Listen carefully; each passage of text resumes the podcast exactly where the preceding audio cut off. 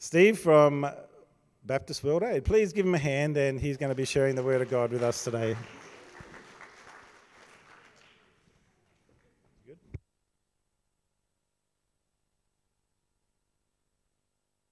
How about now? There we go.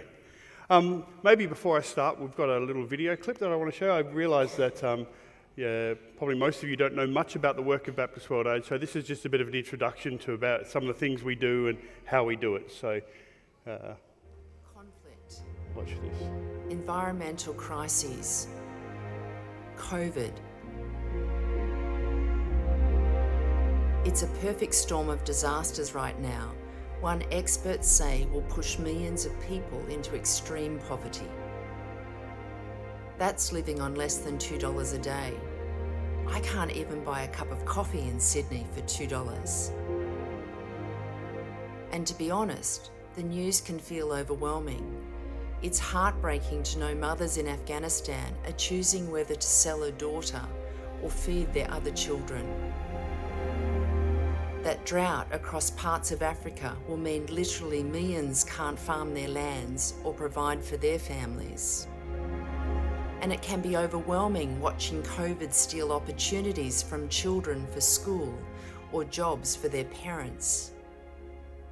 But it doesn't have to be this way. No matter what's in the news, we know God is at work in the world, caring for those affected by conflict, environmental crises, and COVID. He's invited us to join him, and we do that alongside 38 local Christian partners in 18 countries. I'd love to introduce you to some of their stories and how they're responding to the most vulnerable. We're encouraged to see that when we help a child learn to read and write, we actually help an entire family get a little bit a little bit less vulnerable.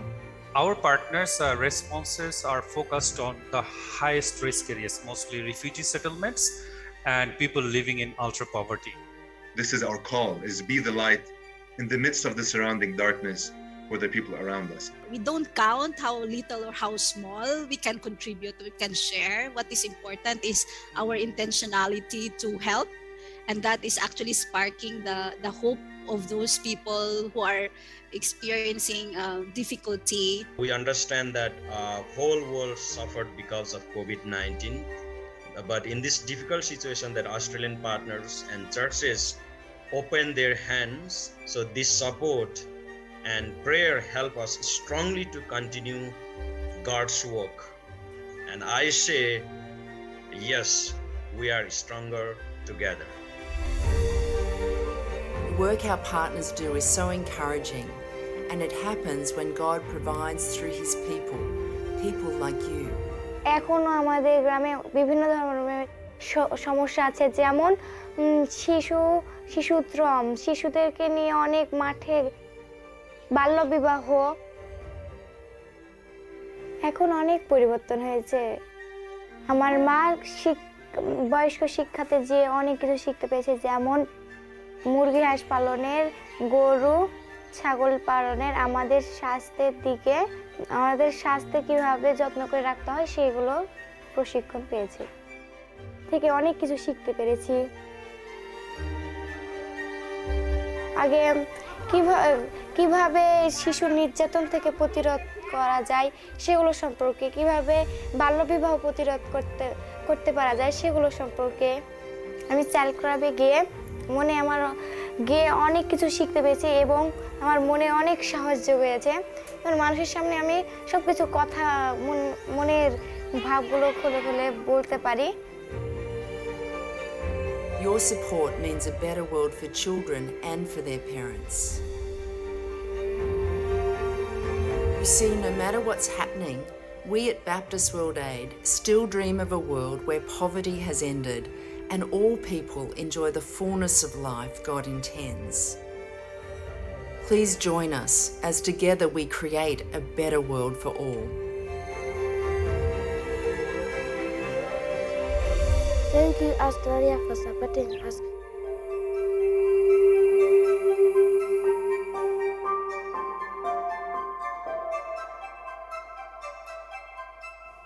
There we go. That's enough of the advertising. Let's. Um, to- hopefully we've got a PowerPoint that um, between us and this. Am I allowed to move this forward? Is that against the rules? No, not against the rules. I'm not allowed to move it forward. Okay. um, sorry, it is still so far away. That's okay. So let me ask you this question: When you look at the world right now as it is, what do you see? We could do interactive church, right? You could actually yell out some words. What do you see when you look at the world? What are some words that describe how you feel about the world right now? Oh, now you all do it at once. Excellent. Sorry, there was one over here somewhere. Hopelessness. Conflict. I haven't got my hearing aids in. You're going to have to yell really loud. Uh, yeah, you, you heard it right. You know what? Like it, it, feel, it feels like the world's a mess. Have we got that first slide up? It feels like the words, the world's a mess, right? Doesn't it? I, I've been thinking about this. Um, there's just been so much stuff going on in the last couple of years. Uh, there's COVID, and we know about that. You heard about COVID up here in the territory, right? Yeah. Um, um, but even without that, there's just so much other stuff going on. It was about 18 months ago that um, there was the coup in Myanmar. Do you remember that? And then um, only just over a year ago, there was uh, the withdrawal of the troops from Afghanistan. And I don't know if you remember those pictures of uh, US military planes taking off and people falling off the planes so they were trying to hang on to the outside to escape. And like that was just burned into my head. I've got a, a friend in Adelaide who's a, an Afghan refugee. He was shot four times by the Taliban, still has a bullet lodged in his leg. No, the doctors won't remove it because they say it will actually, uh, they'll have to amputate his leg if they remove the bullet. So he walks around in this constant pain. Um, I spent a lot of time with him around then. He was just so distraught. Um, and then uh, there was another wave of COVID that hit Papua New Guinea and uh, Bangladesh and India and like all of our Asian neighbours at the end of last year. And then just after Christmas, there was the volcanic eruption and earthquake in Tonga. And like it was just becoming overwhelming. And then there was this rumours of what was going to start happening in the Ukraine. You know, Russia were, were massing troops around the borders and stuff. And I actually really deliberately chose not to have anything to do with that. Not because I didn't care, but I just didn't think I had the capacity to hold another thing. You know that feeling? Like it's just too much, right? And um, uh, so I, I, deleted my social media apps from my phone. I deleted my news apps from my phone. I refused to listen. If the, I was listening to the radio and I got to the news at the top of the hour, I'd turn the radio off. Um, I refused to watch the news at night. Uh, I just didn't want more bad news. And um, my, my kids, um, my oldest son, who's uh, almost 27, it was probably the first time for him that um, there was that sort of conflict going on, like especially in Europe. You know, it happens in other places, but it was, felt a bit more real for him. And he was sort of, uh, is this going to be the start of World War III, Dad? And I said, go away, don't want to talk about it, deal with your anxiety yourself, leave me alone. Um, and so uh, just avoided it. Until one Saturday morning, Vicky and I are involved in a little church plant in Adelaide. We're trying to do some church in a different sort of way, and we, our main community focus is we do a pop up coffee event at our local community centre every Saturday morning. We've been doing that for about four years now. And um, uh, right from the start, uh, when we started, we had this, um, this lady who was part of our community. She'd come along every week. Uh, I can only describe her. Um, I need to give you a picture of what she's like. Um, the, she's a short, stout, grumpy Eastern European lady. Can you picture that? Right? Probably in her 60s or probably 70s, probably 80s, really old. She, she'd drive a. Hang on. no, we're not going to do a survey. It's okay. Um, and so she, she drove this little beat up Toyota Yaris thing that had dents everywhere. Somehow she managed to park that car across three car parks. Like, um, we, we, would, we would get there. We, we started at 10. We would give away bread. We give away bread and veggies and all sorts of stuff. Have this like community market thing. We, um, we'd get there about quarter past nine to set up, and she'd already be there.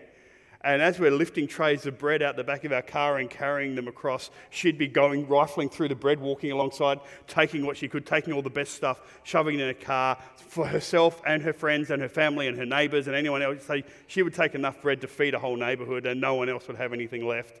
And um, we'd be setting up our coffee van and she'd walk past and say, Coffee. Okay, it'll be about 20 minutes as the machine will, coffee. Uh, every time she'd walk past, she'd go and steal some more bread and come back and shove that in her car and coffee. Now, she was with us for about a year, a year and a half, and then she had some family stuff happen and she moved to the other side of the city. But there was one Saturday earlier this year where she turned up again at 10 to 10, which was amazingly late for her. But she turned up and she came in, and uh, we have this rule the coffee and the bread, and all that stuff is great to help people, but it's actually just an excuse to have conversations with people. And uh, so we have this rule if someone, if you get into a conversation with someone, then you're allowed to drop whatever you're doing and go and have that conversation, and someone else will just backfill behind you. So I was making coffees that morning. She comes and stands right next to me, and in her broken English, she says, Can I talk with you? And I went, Oh, okay. So I said to someone else, Can you come in? So someone stepped in and started making coffees, and we just went off to the side a bit. And in her really, really poor English, she said, I have to say this with my mouth, otherwise my heart will break. And you know those moments where you go, oh, it's going to be one of those conversations? Like suddenly there's this weight that comes, and she said, My family were killed yesterday in Ukraine. A bomb fell on their apartment building and killed them all. And this thing that I'd been holding off over here for weeks and doing very well at holding it off and ignoring it suddenly went because when you know someone, when you know someone's story, you suddenly have skin in the game. It's not a theory anymore, right? It's not something you can just choose to participate in or not. It's suddenly there's someone in your life who is in this pain and suffering, and you are involved. And all that stuff has been going on for me. Um, this year, there's even right now, you may not be aware, but we, the world is facing the biggest uh, hunger crisis it's ever had. Uh, close to 800 million people right now with food insecurity. That's like 10% of the world's population. That, you know, when you go out to a Chinese bank, ever been out to one of those Chinese banquets where everyone, oh, we were sort of doing last night, sitting around a table, 10 people around that table, if that was representative of the world, one of those people would be living in food insecurity right now. That's unprecedented. We, we use that unprecedented word a lot in the last few years. Unprecedented and pivot are the two words that we really started to use through, uh, through COVID. But it really is, um, it's never been that level before. About 31 times the population of Australia currently today living in food insecurity. Lots of them really on the edge or living in what the World Bank and the United Nations call level five famine. Like it's, yeah, and you have to do a lot to get to that level. And it's made me wonder. We've been talking about a COVID pandemic for the last few years. Maybe, maybe what we're living in is a hopelessness pandemic where it feels like it's just so big. We can flick to the next slide. It feels just so big. And we go, I don't know what to do about that. I was sharing at a church a couple of weeks ago, and someone came up to me after and said, How do I even pray for that? Like, what do I pray for in Ukraine right now? And my only response was, You know that bit in the Bible where it talks about how um, the Holy Spirit groans within us when we can't come up with words ourselves. Like, I think that's sort of what it feels like at times. We just, God's just groaning in this space. And all of that led me to ask this question What if God really did want to end poverty? What if God was actually serious about it? It seems that He is because there are over 2,000 verses in the Bible that talk about poverty, caring for the orphan and the widow, talking about justice and talking about how we spend our money, you know, you were saying before, right? Over 2,000. I grew up in a nice, comfortable, middle class Baptist church, and I don't think I heard one sermon in my whole childhood and teenage years about how we spend our money, other than we should give money to missionaries.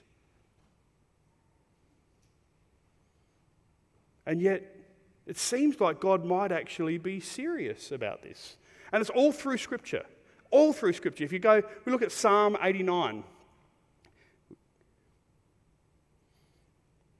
Powerful is your arm, strong is your hand, your right hand is lifted high in glorious strength. Righteousness and justice are the foundation of your throne. I remember when back in the 80s and 90s when I was involved in worship teams and leading worship teams, there was this um, worship uh, music from Hosanna's Integrity. Does anyone remember Hosanna's Integrity music stuff? And they're on all their CD covers and their, and their books, they had this little tagline that says, Worship is just choir practice for heaven. Which is sort of dumb. But anyway, that's what they did. They American. No Americans here. Uh, I'm, not, I'm, not, I'm not generally racist, but you know, um, Americans. Um, are there Americans here? Hang on, what part of America? Colorado. Oh, I've got friends from Colorado. You're okay. It's fine. We're safe. I've got friends who live in Denver. So, um, I mean, your football team's terrible, but um, go to Patriots. But we won't talk about that. Okay. So, um, there's this picture of the, like, on the last days, everyone gathering around the throne and worshiping God forever. You know, that, this picture of heaven like that, right? All we're going to do is stand around God's throne and worship. My sister, when she was young, had this picture of God's of heaven being like this one long golden paved street with fish and chip shops down each side of the road. That was her picture of heaven. But we have this picture. We gather around God's throne. What if God's throne, that we're all going to gather around, every tribe, every tongue, every nation, and spend eternity worshipping around, that throne is built on the foundation of righteousness and justice.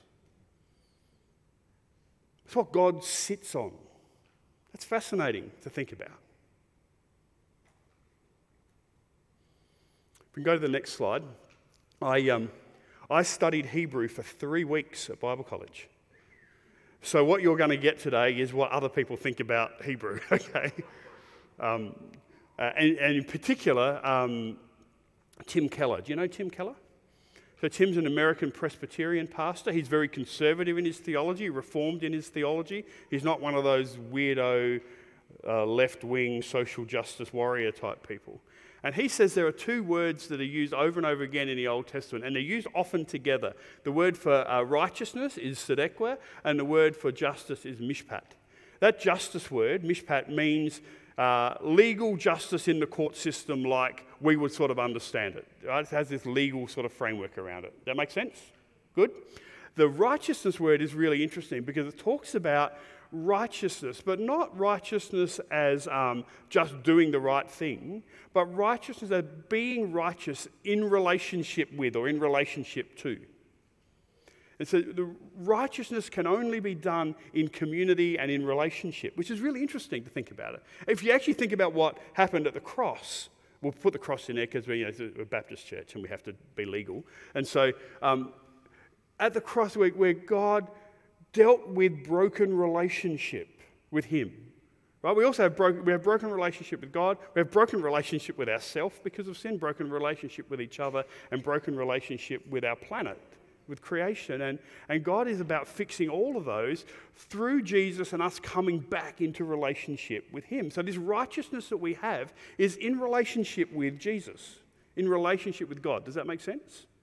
And Tim Keller says when you put these two words together, righteousness and justice, as they appear over and over and over again in the Old Testament, the only word that we can use in our modern English, the only phrase that we can use to try and explain that, is the phrase social justice that we actually use what we have to bring about righteousness and justice for the community that we live in and the community around us in the globe. Um, there's an American um, Anglican, Episcopalian, I think they call him in America, pastor, Dr. Fleming Rutledge, who's one of the first ever um, women ordained in the Anglican Church in America. If we go to the next slide, she says this Righteousness is relational. The righteousness of God is God's powerful activity of making right what's wrong in the world. There's a verb, there's a doing thing. God's righteousness is about making right what's broken. And when you put it with that justice word, it has this sense of um, applying the power that we have to fix what is broken in the world. Well, that's what God did, right? He applied his power and he's applying his power to work towards. We know one day Jesus is coming back and it's all going to be fixed, and we get to do that choir practice in heaven thing. But we know that we live in, the, in this middle thing now, this now and not yet of the kingdom, where God invites us in to apply what we have, our power, our privilege, our resource. Am I allowed to say privilege in a Baptist church? Is that all right? Do you know what I mean by privilege? Let me explain what I mean by privilege. Um, I, don't, I, don't, know if it happened up here, but in Adelaide, um, during the early, the first bit of the pandemic, we had churches that were torn apart. Literally, churches falling apart, fighting over whether they should wear masks or not.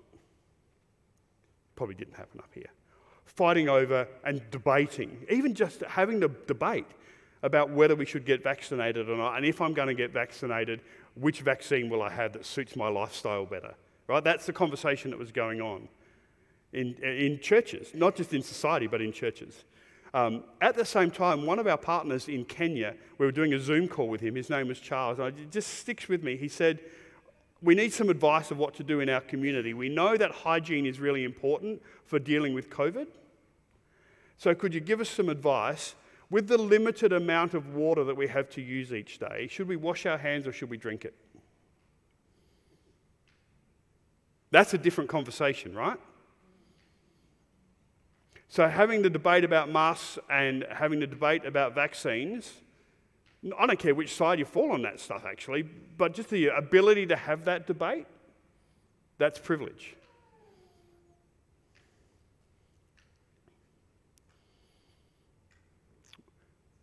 Go to the next slide. My least favourite passage in the whole Bible is Isaiah 58.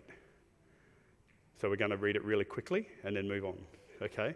Isaiah 58 is one of those passages where people are complaining that God's not answering their prayer, that God's not doing what He said He would do. God's not fulfilling His promise. And God says, Well, I'm, do- I'm not doing that because you are just going through the motions of religion and it's not changing your heart.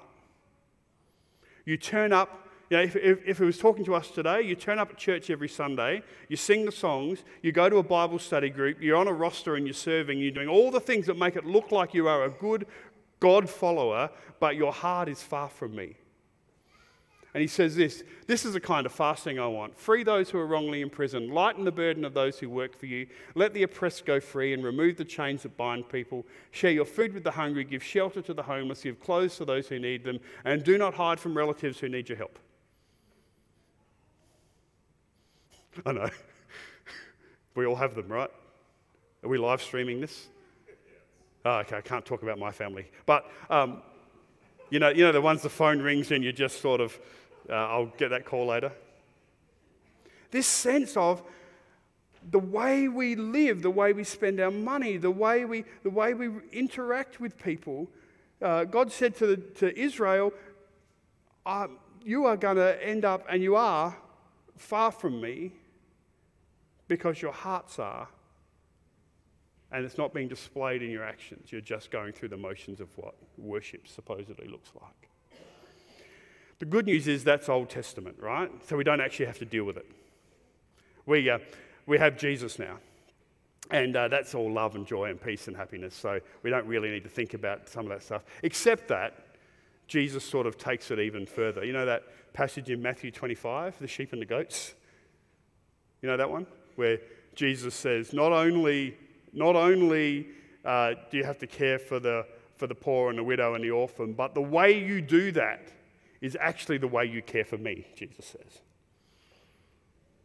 Think about that. Think, go back to that picture of the banquet table of 10 people sitting around in a Chinese banquet and one of them going hungry. That person, Jesus would say, is him. Would we ever sit at a banquet table eating our Chinese food, our you know, Mongolian steak or whatever we eat, and, and knowing that Jesus is sitting there and not eating because he was hungry and there was not enough food for him. Jesus says the way you treat people is the way you treat me. Have you heard of the Benedictines?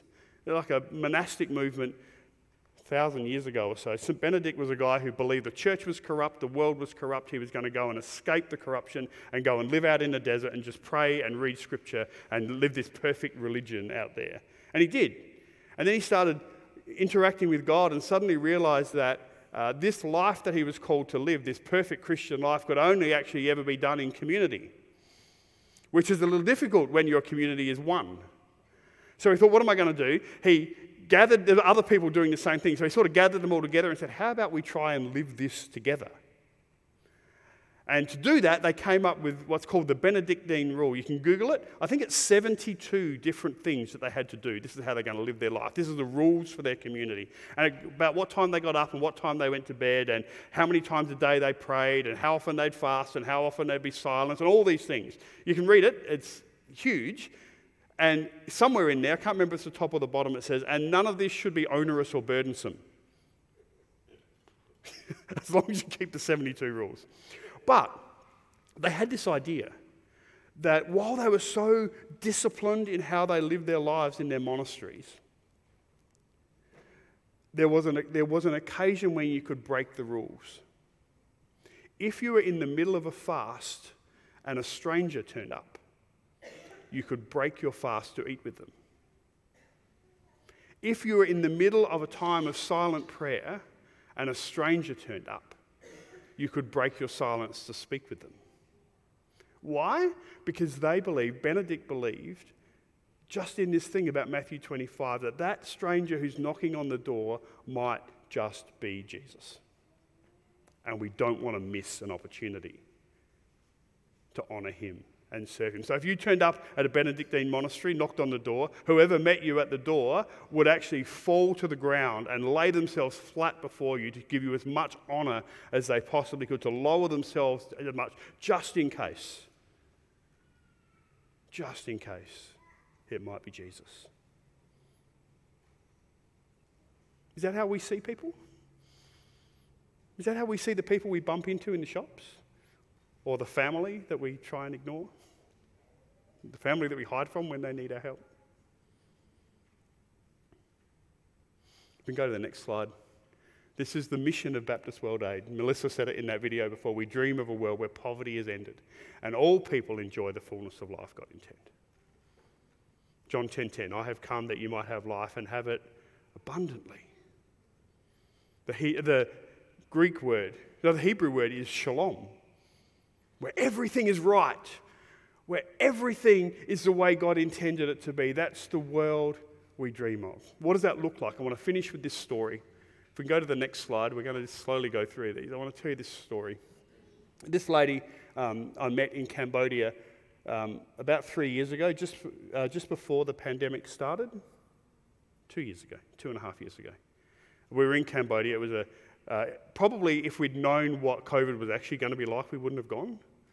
Uh, people were just wearing masks and things were going. I was in Phnom Airport on the way home, and we're all standing around. We're all wearing our masks, and there's this little guy, little Cambodian guy, who's about this tall, with a suitcase that's about that tall, and he's dragging it through, and he's got a mask on that's sort of hanging loosely off his face, and he gets somewhere. He's huffing and puffing and really struggling to breathe, and um, he stops and he pulls the mask down, and he just coughs everywhere for about 20 seconds and then puts the mask back on, grabs his suitcase, and keeps going. And we weren't too close to him, but we're all standing around going, Did we just see that? Anyway, so I was in Cambodia, and this, this lady lives in uh, way up north by the Thai border, the last stronghold of the Khmer Rouge. If you know Cambodian history, the Khmer Rouge, uh, Pol Pot and the Khmer Rouge just devastated Cambodia. And this was the area that they retreated to, their last bastion of support. And uh, so, just outside this village, off the road, there's signs up everywhere saying, Don't walk here, landmines. Um, so, still landmines everywhere around this community.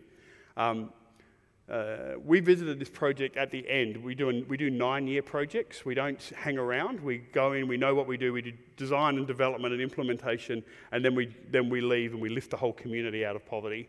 And so this is the end. And her story is amazing. So she had this house. We saw her house. It was um, on stilts, up about maybe a metre and a half off the ground, on stilts, this wooden thing, just one room with a door with a blanket hanging in it that her and her husband and her three kids lived in. Um, one of the guys that was with us on the, on the trip said, It looks like the cubby house that I built my kids. Uh, that's sort of the space that they lived in. Um, and her community joined uh, one of our development projects. Three of her, all three of her children were supported by um, child sponsors in Australia, and uh, she got to join uh, some other things that happened in her community, uh, a farming group, an education group, and so this was her veggie patch. She started this small little veggie patch that's now this farm, and um, they, one of the things they did is they built a, a, drop toilet for her house because her kids learned at the kids club that they shouldn't use the family veggie patch as the toilet, which is what they were doing. And they wondered why they were getting sick all the time. So she did some agriculture training and she learned how to, uh, how to grow crops and how to sell them and how to get them to market. And um, she started to uh, improve her income. She joined, well, one of the best things we do, uh, she joined a savings group, which is like a, um, a small community bank that's based in, in the community where people together save money each month and then they can take loans out. It's like microfinance, but it's not funded from the outside, it's funded from within. They do it themselves. Um, those, I don't know if any of you did my workshop yesterday. Number one rule of development never ever do anything for someone that they can do for themselves. And so she um, uh, joined this saving group. She borrowed some money and she bought a couple of pigs. And she bred those pigs and she bred those pigs and she bred those pigs. And she discovered that pigs breed like rabbits. And uh, she had lots of pigs. And so she sold all of those pigs. And with the money she got from selling the pigs, she bought a couple of cows. If we can go to the next slide. Built this place to keep her cows. And uh, when we were there, there were 10 cows. She'd had 15 cows, but she'd recently sold five of those cows at market for 700 US dollars each. And with that money, if we go to the next slide, she was building her new house. Just let that sink in. That's an eight year project. That's her kids. I can't show you her kids' faces, but and she did it all herself. What did it cost Baptist World Aid? What did it cost the Baptist movement in Australia? It cost us the money for education, uh, for um, uh, community education, for agricultural training, for those sort of things that we do through our local partner on the ground. Cost us, I think, 300 US dollars that we seed funded that savings group with. And she did the rest herself. Here's what I learned poor people don't want to be poor and they can be the most creative, entrepreneurial, amazing people if you just give them that first little leg up. And then never ever do anything for them that they can do for themselves, but help them. She's now a volunteer health worker in her community. She goes and teaches other people about how to keep the house clean, how to not use the veggie patch as a toilet, all the things that she's learned. She's teaching other people in her community and in the neighbouring community. We're no longer working in this community now, they're done. They are out of poverty. They've got streams of getting their produce to market. They have got income. They've, uh, the kids are all, got, all at school. They, are, they never have to worry about money for medicine or any of those sort of stuff. And we're now going to another village and doing it in the next place. It's amazing. This is what God calls us to be involved in. And this is the work that we do on your behalf. If you're a Baptist church, you own us. You're my boss. So you give me any feedback you like afterwards. This is the call of the gospel. We dream of a world where poverty is ended and all people enjoy the fullness of life God intends. How do you see the world? Maybe just maybe there's hope. Let's pray together. Father, we thank you that you love us, that you save us, that we are grounded in you.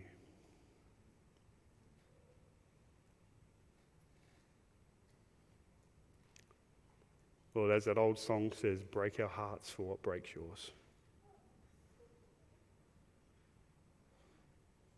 Let us see the world as you see it, in all its brokenness, but in all its hope. And Lord, would you call us again? Call us again to step into